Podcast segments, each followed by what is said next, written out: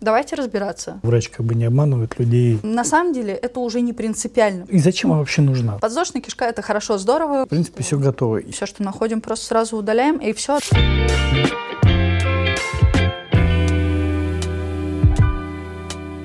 Уважаемые коллеги, дорогие друзья, мы сегодня снова с вами находимся в «Желтой студии». У нас э, гость э, Александра Николаевна Сидорова, МИКС онкологии имени Николая Николаевича Петрова. Я выучил это все-таки наконец. С какого-то раза вы запом- запомнили Город. Санкт-Петербург.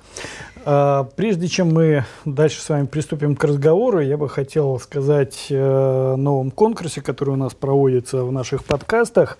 А конкурс, он не для специалистов, так сказать, профессионального профиля, эндоскопистов или там врачей другого профиля, а для пациентов, которые оставляют свои комментарии. И опять-таки вот такое вот замечательное худи э, достанется тому, ну, кто задаст наиболее интересный вопрос.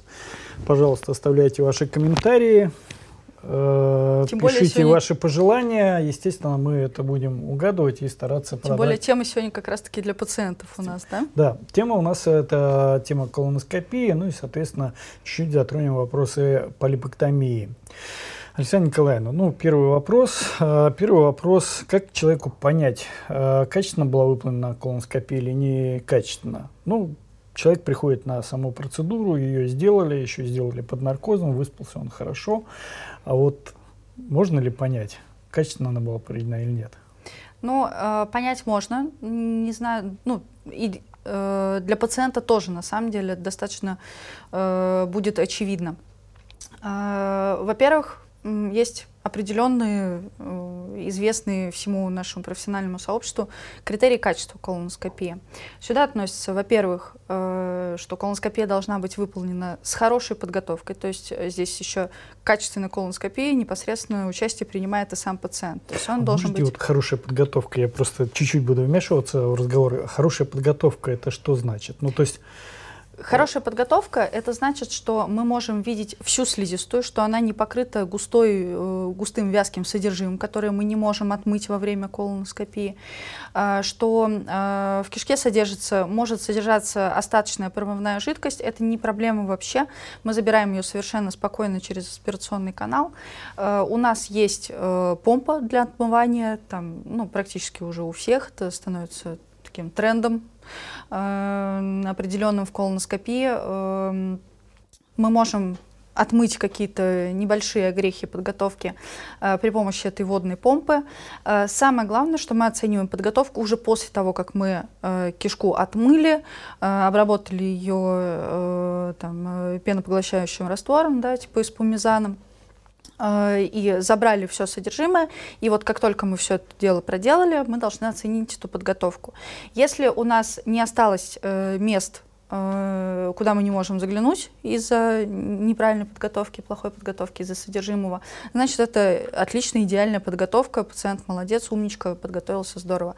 А Если такие места э, мелкие, единичные и э, ну, не сильно влияют на качество проведения исследования, это средняя степень подготовки, есть недоработки, э, либо недоотмыли, либо не доготовился, то есть ну, э, средний уровень подготовки. И есть моменты, когда э, прям плотное оформленное содержимое в просвете э, через эндоскоп, через двухмиллиметровый, там, трехмиллиметровый канал, понятное дело, эти крупные фрагменты не убрать.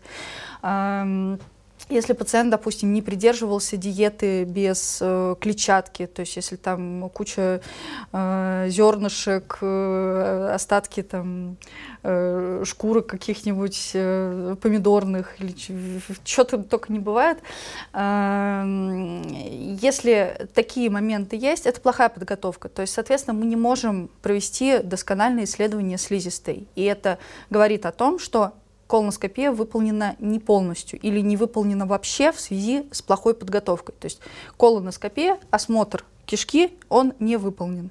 Соответственно, это ну, неудовлетворительная подготовка. Ну, Пациента отправляем пройдена, переготавливаться. Да, но если кишка пройдена, да, то есть, ну, написано в протоколе. Вообще, по сути, у нас э, пациент уходит с нами, э, от нашего, после нашего исследования, уходит с бумажкой, да.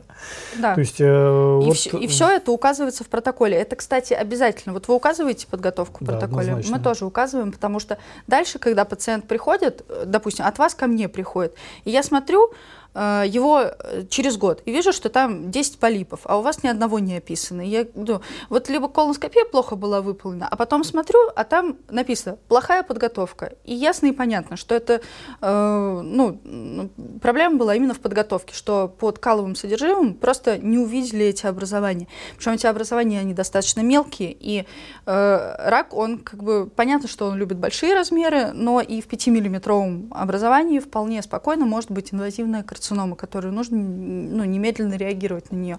И под э, 5-миллиметровой э, семечкой от арбуза вполне может скрываться любого качества рак. Поэтому э, это большая ответственность пациента. И... Ну, то есть мы понимаем, что в протоколе тогда должно быть указаться качество подготовки, да, и причем формулировка там какая-то определенная. Вот вы как пишете? Я обычно пишу, э, там, э, плохая подготовка, колоноскопия не выполнена, даже если я заинтубировала э, тонкую кишку. Ну, я нет, пишу это протокол. Это Просто... в заключении. Я пишу протокол. Я обязательно пишу о том, что нету какой-то крупной патологии, которая могла повлиять на эту подготовку. Ну, допустим, там стенозирующая опухоль прямой кишки. Понятно, что вышележащее дело, скорее всего, подготовить не удастся. Да? Это не вина пациента, это ну, проблема именно заболевания. Но если я спокойно совершенно прошла всю толстую кишку, просто подготовка была плохая, я так об этом и пишу, что кишка пройдена, могу описать видимые отделы слизистой, но на самом деле это уже не принципиально, потому что исследование все равно нужно повторять. Угу. Поэтому Э, иногда даже такой хитрый прием, чем меньше информации ты выдашь, чем это ну, простимулирует пациента прийти на нормальные исследования и хорошо подготовиться, потому что иногда они читают там э, плохая подготовка, но написали, что все хорошо, значит, у меня все хорошо. Это не значит, что у вас все хорошо, это но ну, значит, что многие путаются да. из этого. Да. Э, очень часто хирурги, гастроэнтерологи, там терапевты, ну гастроэнтерологи, наверное, в меньшей степени, они не читают наши протоколы, они читают заключение. соответственно, если ты написал норма плохая подготовка, он прочитает только слово «норма».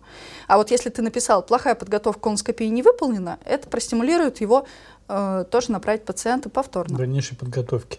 А вы пользуетесь э, критериями какие-нибудь э, подготовки, ну вот в, в шаблоне, в шапке? Там, Мы вот, обычно используем бостонскую шкалу, то есть это э, кишка вся делится на три отдела, правый, левый фланг и поперечный, э, и он оценивается по трехбальной шкале, 3 это максимально, соответственно, 9 баллов э, пациент может получить максимально. Э, и по, этим, по этим критериям мы уже, в принципе, дальше свои же протоколы можем оценивать. Надо этому пациенту быстрее проходить очередную колоноскопию или не надо, ему уверены в результате. Время введения аппарата, выведения аппарата как-то указывается или это не обязательная составляющая. Время введения никому, по большому счету, не интересно. Это такой, наверное, больше среди эндоскопистов соревновательный момент. Вот я зашел за 30 секунд, я там молодец. Э, это чисто технический момент. А вот время выведения если вы не указываете, то должно быть видео сопровождение, где, в принципе, можно отследить да, по там, комментариям в углу экрана, можно отследить количество времени, которое выводится эндоскоп. В целом, э, по ну, большому очень количеству проведенных работ было показано, что эндоскоп нужно выводить не менее 6 минут. То есть э, именно этот порог в минутах, по сути, посчитан, что повышает количество выявляемых опухолей, полипов, мелких аденом и всего прочего. То есть, если вы исследование проводите больше 6 минут, это уже один из критериев качественной колоноскопии. И то, что может пациент посмотреть либо по протоколу, либо по видеозаписи, если она велась. Эм, вот. Я что-то еще хотел сказать, но забыл. А, что еще можно отнести к критерию качества? Ну, мы перечислили уже два признака, да, то есть это подготовка, которую мы оценили, время выведения эндоскопа. Э, а, Обязательно интубация купола слепой кишки для колоноскопии купола Или слепой кишки. Вообще, э, по всем мировым э, критериям, колоноскопия – это осмотр толстой кишки. Соответственно, э, колоноскопия полностью выполнена, она является скринингой, если вы заинтубировали купол слепой кишки, не подвздошную кишку. Подвздошная кишка – это хорошо, здорово, вы молодец. Мы часто находим там всякие неприятные вещи, но это, ну, как бы, нельзя сказать, что если почему-то не получилось зайти в терминальный отдел подвздошной кишки, что колоноскопия не выполнена. Колоноскопия выполнена. А вот терминальное отдел подвздошной кишки не осмотрен. Но это не колоноскопия. А, такие вот понятия, как осмотр на инверсии, куполе, в прямой кишке? Э, в прямой кишке э, крайне нужно стараться выполнять. Редко бывают ситуации, когда ну, невозможно развернуться. Например, это э, после всяких разных лучевых терапий там, по поводу гинекологических, урологических проблем непосредственно прямой кишки, да, тоже частенько облучают. Объем ампулы прямой кишки он уменьшается, и, соответственно, мы не можем просто технически развернуться. Но мы должны обязательно посмотреть все стенки. То есть очень часто какая форма у прямой кишки? То есть достаточно прямой анальный канал, и дальше идет расширение, как ампула, угу. ампула прямой кишки. И вот этот угол между анальным каналом и прямой кишки, он, соответственно, очень э, тяжелый для осмотра. То есть нижняя часть прямой кишки, она очень тяжела для осмотра. Э, иногда на прямой позиции просто невозможно досконально изучить эту слизистую. И именно для этого мы разворачиваемся. Именно для этого э, для того, чтобы посмотреть вот эту вот э, зону стыковок эпителия. Это зона риска, на самом деле. Там и раки анального канала, и раки нижнеампулярного отдела прямой кишки, а, и всякие проктологические патологии, и свищи, геморрои, и анальные трещины, и все это мы можем, в принципе, увидеть на инверсии. Вот, поэтому, э, да, желательно э, разворачиваться. Если есть такая техническая возможность, понятно, не надо это делать во вред пациенту, не надо наносить травму кишки, но только вот обязательно вывернуться. Нет такой цели. Цель — посмотреть. Если вы посмотрели все досконально, уверены, ну и прекрасно, все здорово, можно выходить. Э, в слепой кишке очень желательно разворачиваться тоже, э, если есть такая техническая возможность. Там техническая возможность несколько реже, чем в прямой кишке бывает. А, но это хорошо позволяет а, посмотреть и устье булгиневой заслонки с двух сторон, потому что складка это бывает действительно достаточно выражена, а, тяжело за нее загнуться. Была у меня ситуация, когда я ну, минут 10, наверное, искала крупную опухоль в слепой кишке и только на инверсии смогла ее заметить, хотя там, ну, так, не пропустишь, она действительно была очень крупная. Поэтому такие моменты тоже периодически нужно выполнять. Кстати, вот что хотела э, еще по поводу 6 минут. 6 минут — это мы не смотрим в одну точку 6 минут, это мы э, плавно осматриваем все отделы кишки. То есть э, тоже по видеозаписи можно посмотреть. Если э, все отделы кишки были пройдены за одну минуту, и в прямой кишке мы в одну стенку еще смотрим 5 минут, это не значит, что это 6 минут колоноскопии. Это значит, что колоноскопия одна минута заняла на самом-то деле.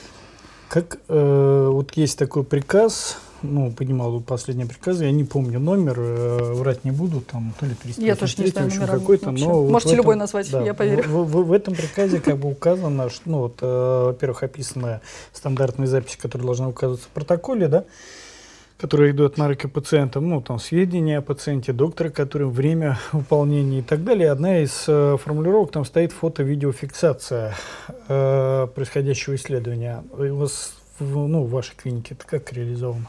Фотофиксация это тоже... И, что, и зачем она вообще нужна? То есть, вот, по идее, доктор же посмотрел, мы уже привыкли, что врач как бы не обманывает людей и смотрит. Он действительно не обманывает, но э, наш протокол — это наше мировосприятие. Вот я, мы с вами посмотрим на один и тот же полип, и есть шанс, что мы его ну, чуть-чуть по-разному опишем.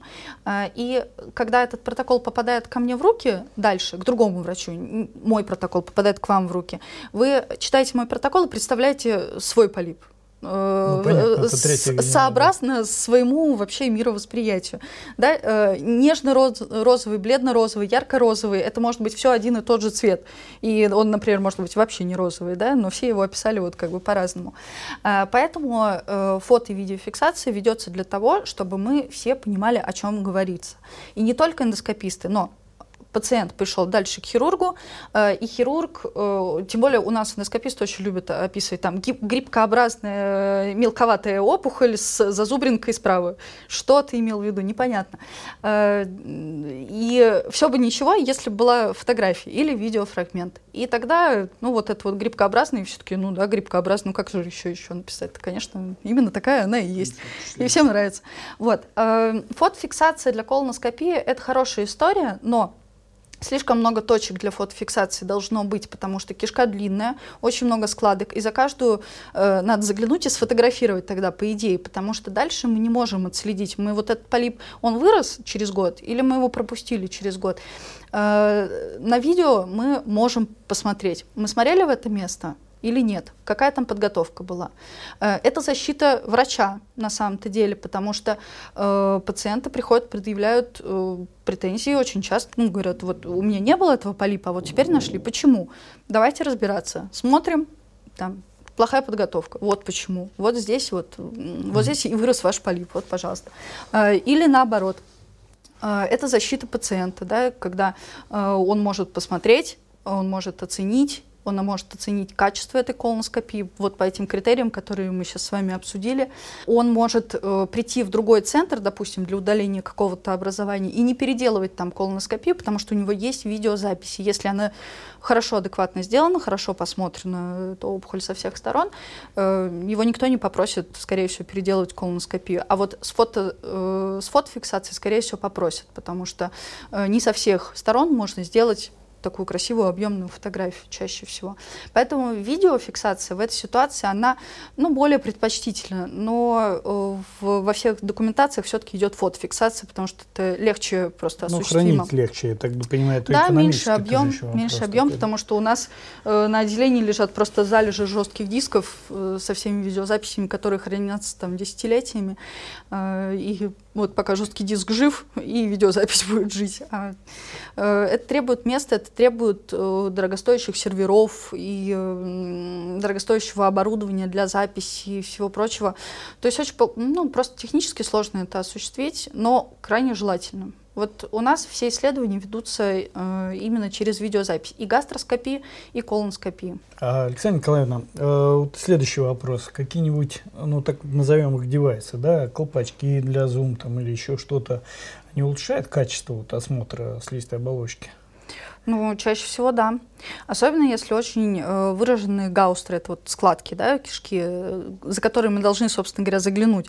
Эм, это достаточно тяжело, выполнимо. Не всегда эндоскоп туда хочет заворачиваться, не всегда кишка лежит так, чтобы было удобно это сделать. Поэтому очень много всяких э, девайсов э, существует. Вот, например, вот такой.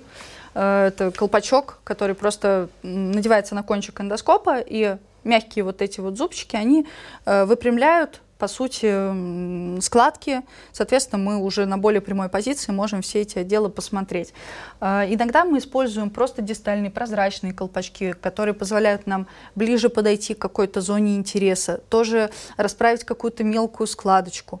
А, мы, ну, у нас в клинике мы не используем их рутинно, мы все-таки колоноскопию выполняем просто колоноскопом, но если какой-то вопрос возникает, не зайти за какую-то складку, есть э, необходимость раздвинуть э, какую-то зону или приблизиться, э, или использовать э, зум-эндоскопию для того, чтобы более стабильно встать, чтобы была более стабильно хорошая картинка, чтобы рассмотреть, да, мы выходим, надеваем колпачок и заходим снова. Или если мы э, точно знаем, что там есть образование, которое нужно будет рассмотреть, допустим, с той же зум-эндоскопии, либо просто оно технически сложно расположено, мы сразу одеваем колпачок и можем зайти.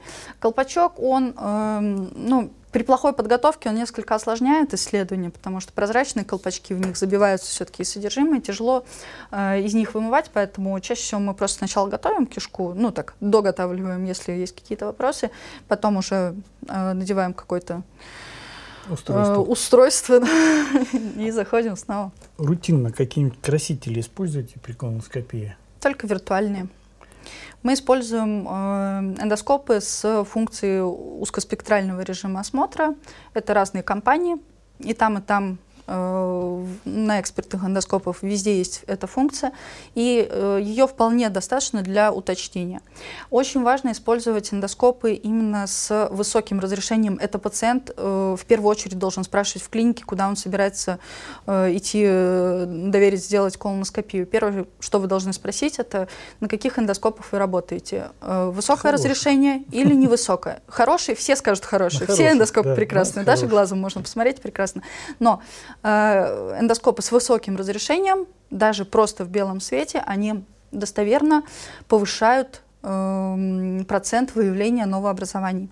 И по большому счету все образования можно найти в белом свете. А дальше уже вот этот узкий спектр э, виртуальный краситель, так сказать, он существует для уточнения. То есть мы смотрим э, всякие микрососуистый рисуночек, и как там складочки, крипты, все на этом полипе расположены, что это за полипчик, э, стараемся э, предположить там с большой долей, кстати, вероятности в современном мире мы предполагаем гистологический уже диагноз. Мы можем заранее сказать, это все-таки, ну, скорее рак или еще доброкачественный полип. Э, и в зависимости от этого уже выбрать и метод удаления, да, потому что очень часто колоноскопия идет бок о бок с удалением образований прямо тут же. Поэтому врач должен не только увидеть это образование, не только его найти, но и расценить эм, предположить эту гистологию. И в зависимости от этой гистологии и от размера, от локализации полипа уже предположить, каким методом он будет это образование удалять. Можно ли его трогать сейчас или нет. Следующие тогда два вопроса. Ну, раз уж мы так добрались до того, что дошел технический прогресс, когда мы можем уже предполагать морфологию, когда мы видим эти новообразования, соответственно, мы можем понимать, наверное, о том, что мы его можем удалить. Да? Ну, э, здесь вопрос такой. Можно ли удалять полипы? Вот э, непосредственно в процедуру колоноскопии человек записывался на колоноскопию, пришел вот э, к вам, вы делаете колоноскопию, находите эти образования. То есть, ну, как ваши действия? Вы будете брать биопсию, и заново человеку нужно будет идти готовиться, да, либо вы его удалите. И если этого вы будете делать, то есть, ну, каким образом это будет происходить? Есть такой механизм? Есть. А, на вопрос, нужно ли удалять полипы во время колоноскопии, я бы ответила «нужно» типа, можно? Нужно. Вот прям нужно. Потому что э, большая часть полипов, которые мы находим, это все-таки достаточно маленькие образования. Э, да, они несут низкие онкологические риски, но э, чем меньше образования, тем легче его удалить. А, чаще всего в амбулаторной практике мы говорим о холодной, так называемой холодной полипоктомии, то есть когда мы петлей срезаем образование без использования коагуляции, то есть снижаем риски отдаленных там, неблагоприятных последствий после э, полипоктомии. На самом деле э, холодная полипоктомия, просто срезание вот этого полипа петлей, э, по э, рискам, которые оно несет, равняется обычной биопсии. То есть, если вы увидели полип и взяли из него биопсию, это не значит, что это безопасно. Ну, то есть это э, так же мало опасно, как и холодная полипоктомия. То есть холодная полипоктомия такая же безопасная, как и обычная биопсия.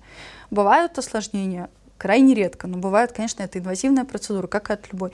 Но это настолько мизерный процент, что ну, глупо отказывать всей популяции пациентов и гонять их по три раза на колоноскопию, э, чтобы вот обезопасить вот этот вот микро-микропроцент э, осложнений каких-то ну, домашних. Да? То есть это не значит, что в стационаре оно не может случиться, точно так же может.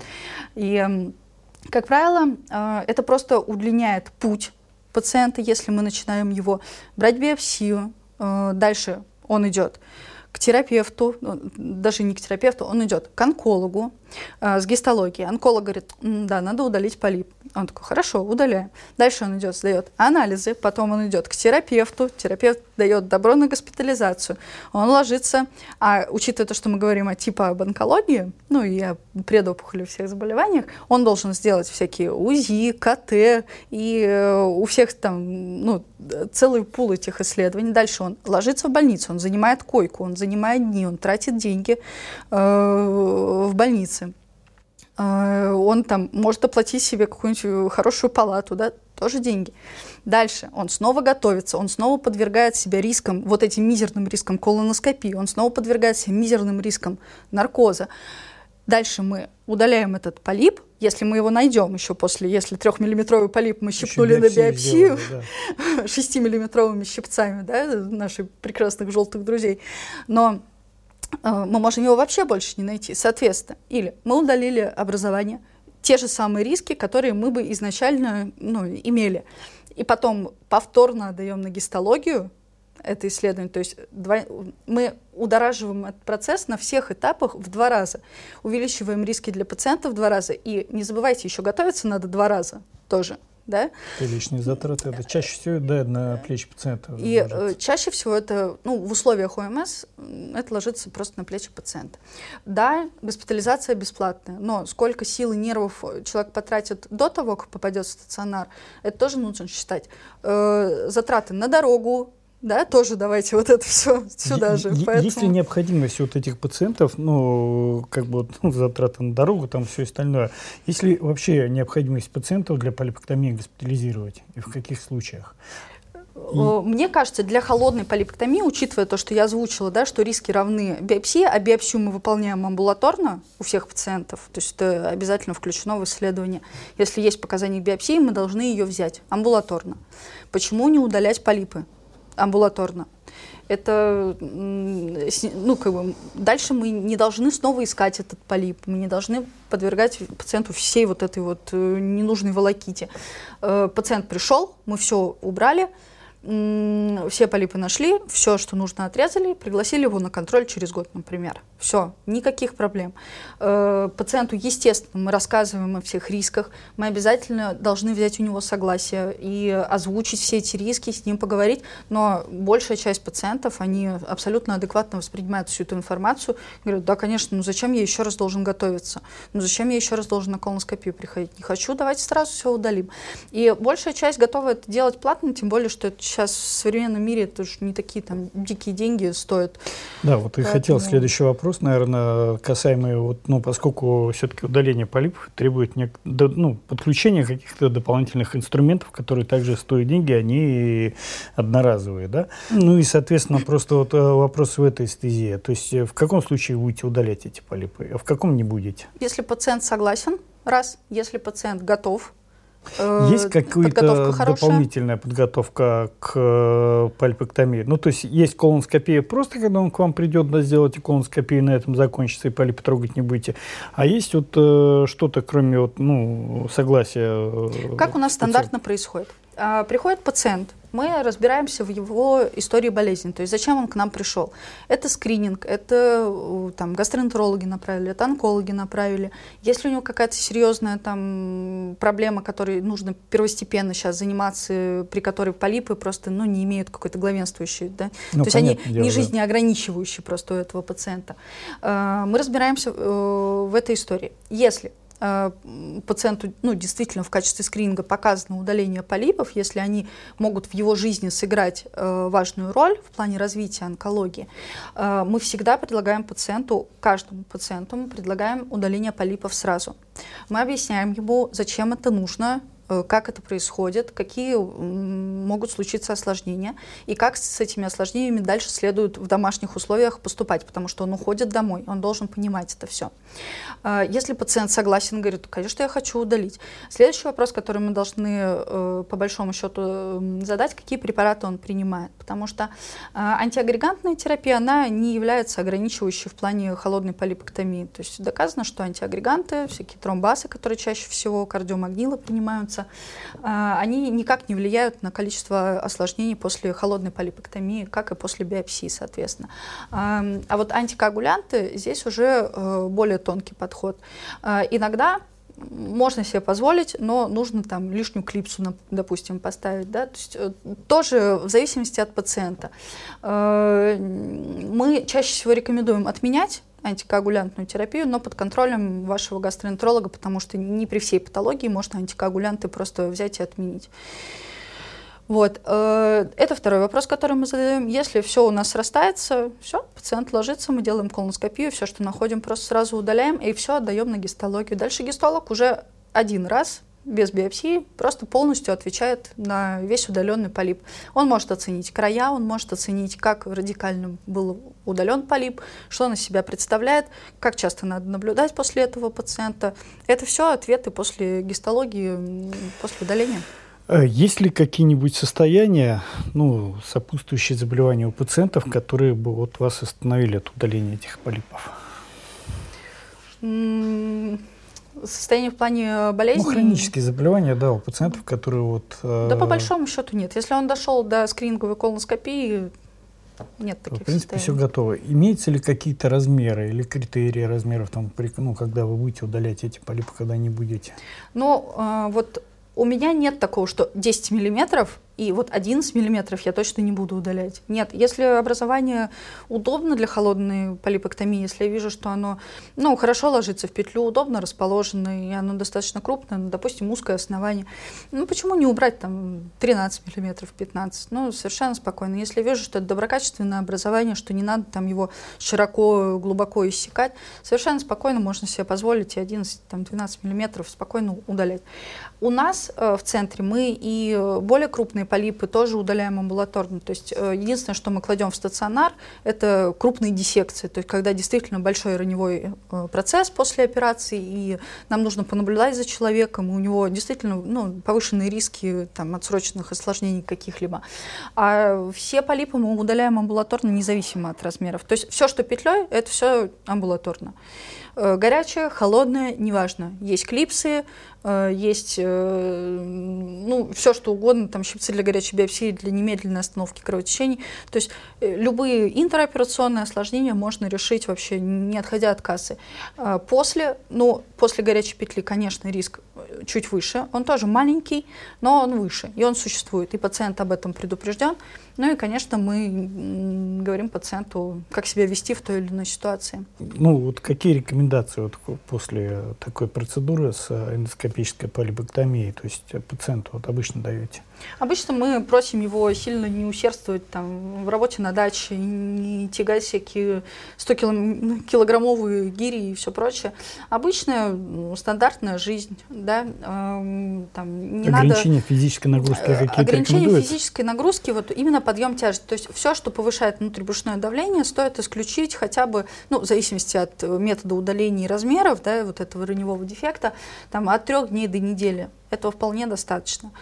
Мы э, просим избегать какой-то агрессивной пищи, то есть с крупными агрессивными царапающими фрагментами, то есть семечки, косточки, там орешки какие-то. То есть то, что может просто физически поцарапать вот этот раневой дефект. Э, да, в принципе, и все, по большому счету. Э, антиагреганты Покой они не какой-то нет, ну, не, никакого не там никакого постельного режима, ничего такого не требует. Они спокойно гуляют, выполняют работу. На случай, но... если вдруг возникают какие-то проблемы, то есть там боли, не знаю, там кровь в стуле появляется и так далее, есть какие-то вот рекомендации, там, наработки да, у вас? Да, но э, у нас обычно, если ну, что-то уж экстраординарное происходит во время процедуры, у нас ну, есть стационар. Да. Нам повезло, у нас есть стационар, у нас есть возможность... Э, ну, ну, во время с, понятно, во время, да, то есть это мы можем если мы уже пациента отпустили, э, если случается какое-то кровотечение, э, он отмечает большое количество крови, и он при этом нормально чувствует, и это там рабочее еще время, он спокойно созванивается, то есть мы оставляем свои номера, потому что мы всегда ну, то беспокоимся. Есть номер телефона или еще у доктора остается, Всегда да? беспокоимся о пациенте, естественно, да, его, ну, мы там не названиваем, но угу. курируем, то есть всегда, если что, на связи. А, если какое-то кручение случается, ему проще приехать к нам, чтобы мы одну клипсу кинули и все спокойно отпустили. Если он начинает, конечно, себя плохо чувствовать, или если мы подозреваем, что там произошла перфорация, то есть дырка в зоне удаления, да, срочная, но здесь, конечно, уже скорая помощь, они берут протокол исследования, протокол операционный, уже едут в больницу, где полностью разбираются в ситуации. Играет ли роль, ну вот я знаю, просто в вашем центре много пациентов иногородних бывает, то есть, да, и вопросом надо потом после процедуры как бы добраться снова до дома. Чаще всего это самолет. Есть ли какие-то ограничения по перелетам пациента после подобных процедур? Ну, особо нет. То есть, если мы там уж какую-нибудь диссекцию случайно амбулаторно сделали, ну, конечно, мы там э, пару дней просим побыть у нас. Э, не в стационаре, а просто рядом, чтобы была возможность приехать. Для иногородних, где делали э, широкое сечение, какую-то горячую полипэктомию, тоже стараемся, ну, денек хотя бы такой ну, то есть их воздержаться от прилета. Вообще, и... в принципе, день — это первые сутки после операции такой самый опасный. Осложнение может произойти и на седьмые сутки. То есть стационар нас тоже не убережет. Да? Обычно мы выписываем на третьи сутки после операции. А если на седьмые сутки произошло, ну, понятно, точно такой же механизм. Дома, То да. есть нет необходимости госпитализировать по большому счету этих пациентов. Здесь, наверное, финансовые скорее моменты большую роль играют, а не клинические, на мой взгляд.